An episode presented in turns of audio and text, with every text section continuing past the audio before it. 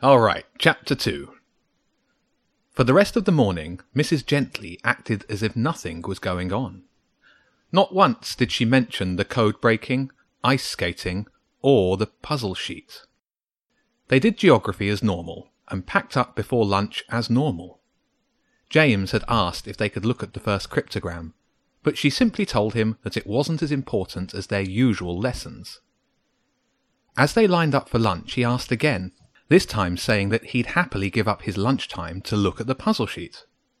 You'd be happy to give up your lunchtime, perhaps, Mrs. Gently replied, but I'm not going to give up mine for a silly puzzle.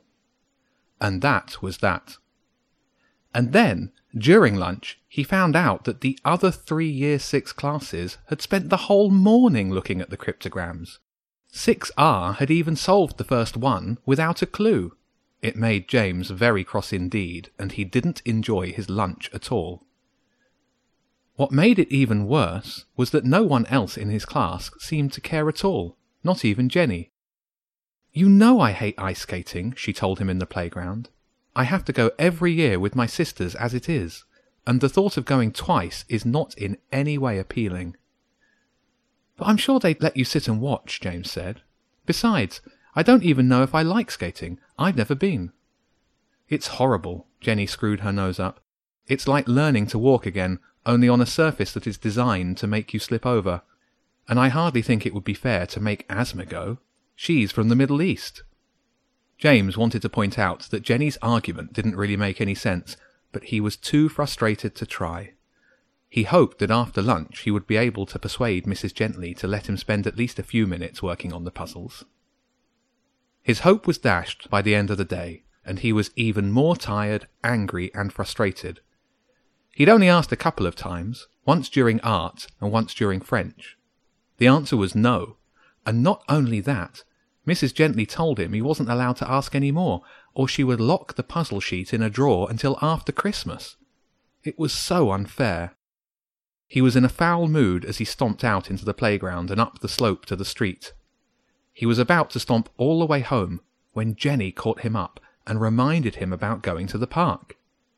He wanted to say no, but he knew that looking at the twin elms would at least take his mind off the awful day he'd had, for a short while anyway. Both children lived close enough to the school to be allowed to walk home.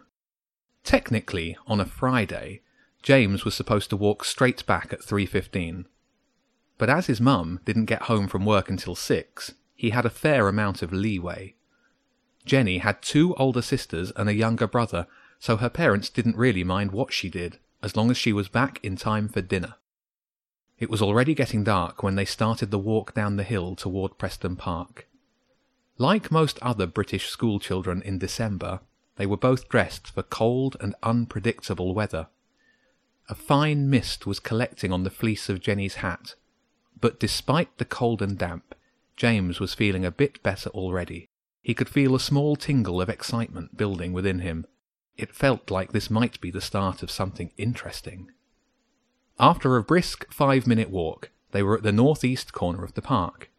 The twin elms were on the far side of the cycle track down the hill toward London Road. They went down a set of flint edged steps and skirted round the green metal fence on the perimeter of the track. There were a few cyclists out, doing laps on road bikes, plus the usual dog walkers and parents and children using the cricket field in the centre of the track. James and Jenny let themselves through the gate and crossed the cycle track. They cut across the cricket field to the far side, climbed the fence, and went carefully down a small muddy track in the bushes that led them out onto the main path to the elms. The sun was well below the skyline, and it was dark enough to force them to pick their steps carefully. The twin elms were in a small public area separated from the main park by a low metal fence. Beyond the elms was a high walled garden, and beyond the garden was Preston Manor. The manor took up most of the north edge of the park and was open to visitors at certain times of the year. As they approached, James could see an orange fence had been put up around one of the elms. From behind he couldn't tell what was wrong, but as they reached the gap in the fence it was obvious.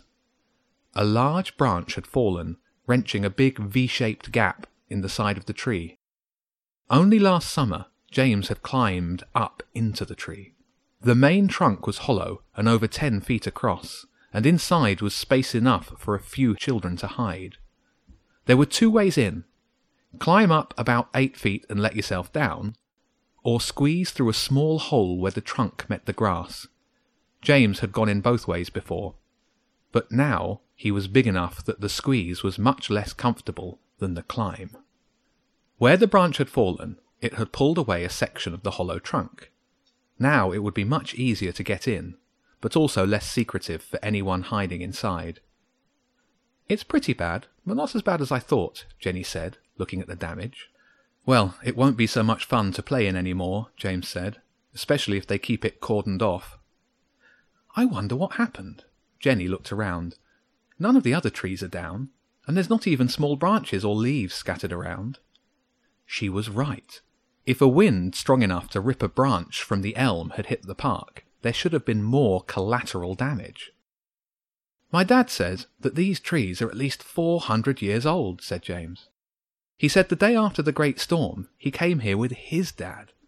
There were loads of big trees down throughout the park, but these two survived without even losing a branch. The other ones look fine too, Jenny said. I'm getting the idea it might not have been wind that caused this. They walked across the small path to the other elm. It was slightly taller, but its trunk was slightly narrower than the damaged twin. It too was hollow inside, but its trunk had a large gap that you could squeeze into, and it had less of a chamber inside, more of a damp crevice to stand in. There was no fence around it. James put his hand on the rough bark and looked through the gap. By now the sun had probably reached the real horizon, and he couldn't see anything except darkness inside the great tree. He suddenly thought about the Squidducken key. He had put it safely in his school bag that morning, he swung the bag off his shoulder, unzipped an internal pocket, and pulled the key out. It felt cold even through his gloves. It could unlock some interesting places, and he thought perhaps he would use it again soon. And then something caught his eye. From deep inside the tree.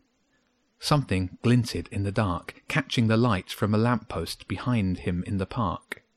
He leaned forward, right ear brushing against the damp moss growing on the edge of the trunk. He held his breath and pushed his head closer. Something else touched his face, and he pushed an old, stringy, dangling spider web out of his eyes. He blinked, and then the glint was gone. James breathed out and stepped away from the gap. As he did, there was a small cough from inside the tree, and a creature scurried toward him. He moved back quickly at first, then he saw what it was. A hedgehog, a big one, shuffling out into the park, sharp spines swaying left and right as it moved. Jenny, who had wandered back to the damaged elm, walked over and stood by James. Hello, she said, as if talking to animals was completely normal. I hope we didn't disturb you. Just for a fleeting moment, James was going to ask Jenny what kind of answer she expected to get from a hedgehog. Then the thought slipped away from him, and he found that it was a ridiculous prospect not to talk to the animal. I'm sorry if I startled you, he said. I didn't mean to. What? Said the hedgehog, in a high pitched, yet somehow gruff at the same time voice. Didn't mean to what? Stick your nose into someone else's business? The hedgehog was all the way out of the tree now, and James could see that as well as the usual spikes and pointed nose, this hedgehog was holding a stick. No, it wasn't a stick. It was more like a medieval pointed weapon with a metal spike on the end, like a tiny pike. It shook its spines, and a dozen or more woodlice were flung off into the damp grass. Now, if you'll get out of my way, I've got a job to get on with. The hedgehog shuffled past them toward the damaged elm.